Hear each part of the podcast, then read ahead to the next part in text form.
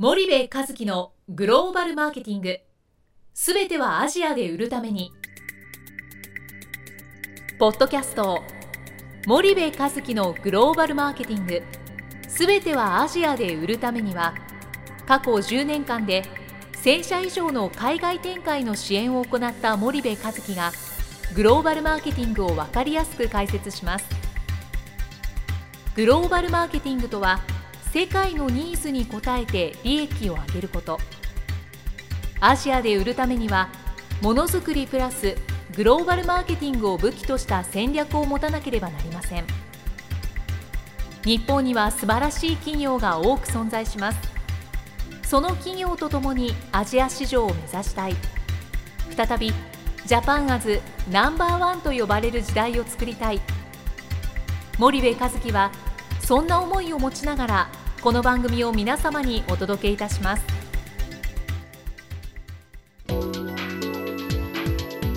こんにちはナビゲーターの東忠夫です。こんにちは森部和樹です。森部さん早速なんですけど今日はあの素敵なゲストをお招きしてるんですけれどもはい。ちょっとご紹介いただいてもいいですか、ねはい、中国の下着を変えた日本人で有名な我らが、えー、スパイダーイニシアティブ株式会社取締役バイスプレジデントの金津大輔でございますこんにちは。金津大輔です。じゃあ金津さんの少し簡単な略歴をここでご紹介したいと思います、はい、1975年生まれ高校より在米歴8年、うん、コロラド大学卒東アジア研究を専攻。北京大学留学ジョンズ・ホプキンス南京大学院中国米国文化研究所卒在中歴10年。その後大和証券 SMBC 現大和キャピタルマーケッツ国際業務経営企画部を経て中国にて女性下着インターネット通販ラミューを共同創業し取締役に就任。米 DCM 大和企業投資三木谷氏楽天代表らに対して総額20億円以上の第三者割当増資を実施2012年ラミュー取締役を退任しスパイダーイニシアチブの立ち上げに参加取締役バイスプレジデントに就任し現在に至ると、はい、なんかすごい経歴ですけれども、ね、あの金津大輔はですね、まあ、大輔なので大ちゃんというふうにあの社内で呼んでますけども今日は金津さんということであのゲストにお招きしてますのであの呼びますが。もともとのそのラミューですよね。e コマースを通じて中国のその下着の e コマースだったんですけど下着市場を変えていったということでですね今日はそんなところの中心のあのお話をしていただきたいなと思っております。でその前にですねちょっと金津さんとのその出会いなんですけどもちょうど金津さんが、えー、とラミューにいた時にですね、えー、私は金津大輔と知り合いましてでそれからあの彼の多分あのリスナーの皆さん声でどれぐらい感じていただけるかわからないんですけど持っている雰囲気というか人間性というかですね非常におおらかなあの人柄をしてあの人格の持ち主でございましてそんなところの魅力にまたあのリスナーの皆様も触れていただければあ面白いんじゃないかなというふうに思っております。はい、じゃあちょっと金津さんにあの、まあ、森部さんの最初の印象ですとか、はい、まあ、森部さんがどういうところであったのかっていうのをちょっと2人にお聞かせいただければありがたいんですけど、はい。まあ、きっかけはどういった形で金津さんと,、えー、とねはい、そうですね。あんあんまりちょっとね あのお話できることもあのとできないことがあるんですけどもあの、まあ、彼のあの会社に、まあ、ある企業が興味を持ちましてですね、その会社を、まあ、買いたいということで私が依頼主の FA として入らせていただいてそこで、まあ、彼と出会ったっていうそんな流れですよね。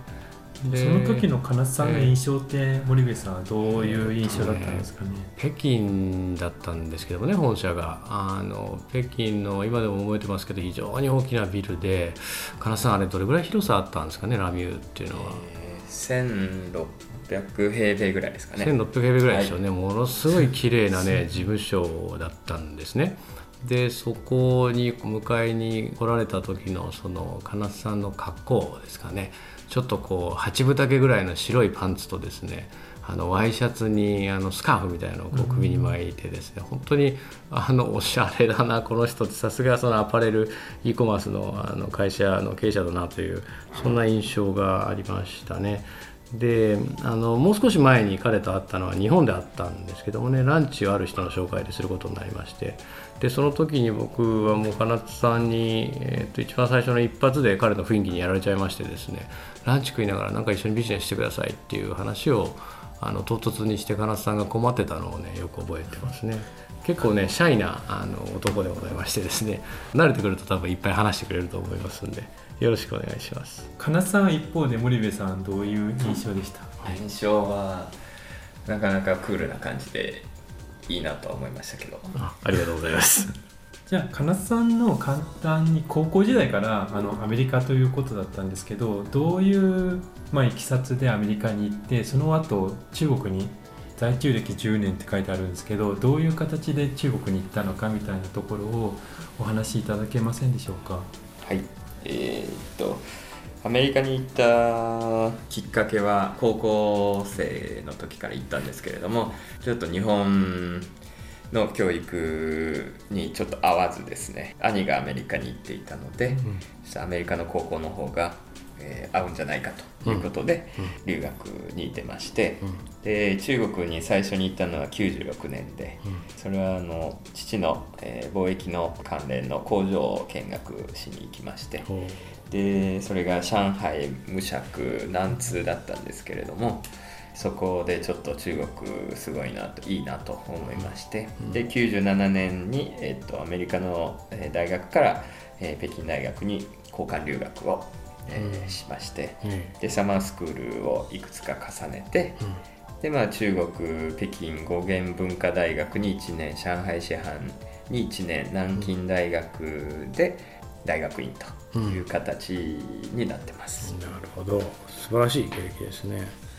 でその後一旦帰国されてで大王 SMBC という会社で国際業務企画というのをやってまして、それは主にあの海外支店のコントロールを、うん。えーするという役割をやってまして、あでまあ、その後に、えー商社にはい。3年ほど勤めて、ほうほうほうでその後友達と、うん。えー中国で通販会社をやろうということで起業したという形になります。これがラミューですよね。このラミューが、えー、と日本人が金津さんだけというそうですね。はい。ことで他はあの中国のそうですね。中国まずその僕の友人であった、えードン・ルーという、えー CEO 彼とはあの日本で会いまして、彼は北京生まれの、えー日本育ちでアメリカ留学と、でまああの金融機関に勤めておりまして、で彼は、えー、と中国に戻った後起業をしてでその時に、えー一緒にやろうという形で誘われたと。なるほどはい。その辺の経緯はあの2013年の2月11日の日経ビジネスの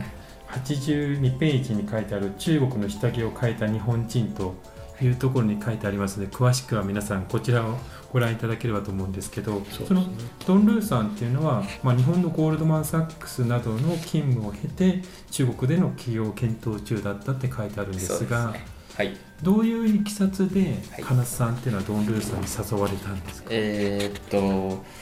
その起業する数年前にもともと金融関係だったので僕の後輩の、えー親戚ということで紹介されてで意気投合してお友達としてはずっと数年間付き合ってたんですけれども、ある企業を、えー境に、えー起業するということでじゃあ一緒にやりましょうということですね。その他にも優秀なメンバー結構いましたよね。そうですね。アメリまあ、カ人フとかね、ァウンダーとしては、えーっとロシアに留学していて人民大学で MBA を取った、えーハオという中国人と、あとは、まあえーオックスフォードとユーペン、えーペンシルバニア大学でウォートンで MBA、えーで B ベンチャーキャピタル9年強、えーの経験持つビルというアメリカ人すごかったですね。ビルさんはそうですね。えなるほどですね。でそのラミューなんですけどちょっとリスナーの皆さんにもご紹介をしていただいてもよろしいですかね。どんな会社なんですかね。基本的にはあのマルチブランドのマルチチャンネルを、まあ、掲げた企業、まあ、ブランドとしてはあのゼロから立ち上げたんですけれども、まあ、モデルとしては米国のビクトリア・シークレット、うん。えービジネスモデルを参考にして作った会社なんですけれども、まあ、2008年に起業しましてでまずはそのカタログとインターネットで販売を開始して、うんで、えー、と順調に販売が伸びましたので、えー北京の百貨店に店舗を出して、あとは、えー自分たちで物流センターとコールセンターを持っていたという感じですかね。ね、あの物流センターの方にも私以前行かせていただいて非常に広い物流センターとコールセンターも非常にあのもともとどちらかのコールセンターにいらっしゃったあの責任者とか、ね、物流の責任者なんかもあの大手の e コマースの物流をやってらっしゃった方とかですねいわゆるその経営陣以外のあのマネジメント層も非常に優秀なメンバーが集まってえーおり、えー、と一時期従業員であれ何人ぐらいいたんですかね？最えー、と一番多い時で350ぐらいですね。350ぐらいいましたよね、はい。もうねものすごいかっこいい事務所にね本当に素敵なあのところでしたね。でこのラミューさんというのは、いえー、とどんなことをやってる会社なんですかね、えー、と基本的には下着を中心としたアパレル商品を、うん。えー中国で製造しうん。消費者のもとにまで、えー一貫してえー届けるうん。というのを、えービジネスモデルとしてますね。うんうんうんで店舗を持ってそうですね、えー実際の店舗も、えーいくつか直営とフランチャイズをうん。うんがありましてです、よねまあ主な販売チャンネルとしては e コマース、うんうんえーインターネット上の販売が多いという形ですね。あのリアル店舗の方もなんか売り上げナンバーワンとかになってるんそうですね。あの北京の百貨店で、えーあの売り上げが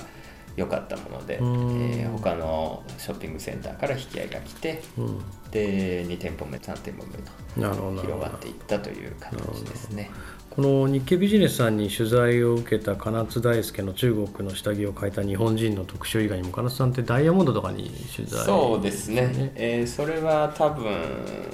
起業して1年半か2年ぐらいですかね、うん。まあその中国の、えーインターネット企業でファウンダーとして、うん。あの働いてる日本人がいないということで、うん。多分そこの視点からうん。取材はされたと思うんですね。テレビの取材も一回そうですね、えっと、ビジネスサテライトさんですかね。えっ、とテレビ東京ですね。そうですね、はい。あれはまあ中国の e コマース企業が、えー日本に進出するとうん。うん。いうタイトル、テーマですね。はなるほどあとあのモデルさんで日本の有名なあのモデルを活用してたとかっていうのも一時期非常に話題になってましたよね。い。はい。あーそうですよねでそのラミューが、まあ、あの欧米系のファンドを中心にえー非常に大きな資金調達をされたんですよねそうですね。総額20億円強ぐらいですかね。なるほどなるほどでまあこの e コマースの会社を創業してですね経営をこう続けてきてこの昨今の著しい e コマース市場の成長を中国においてそれを実際に、まあ、あの実業家として体験した金津大輔にですね、えー次回以降中国の EC、えー一体どうやればうまくいくのかというようなお話をちょっと聞いていきたいなというふうに思っております。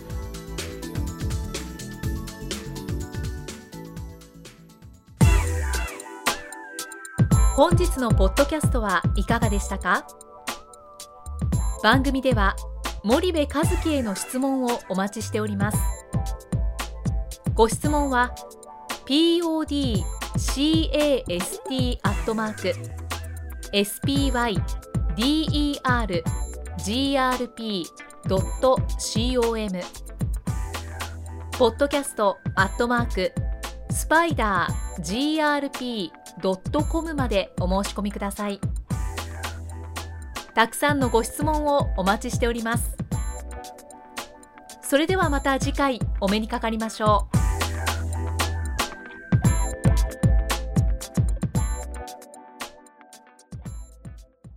森部一樹のグローバルマーケティング。この番組はスパイダーグループの提供によりお送りしました。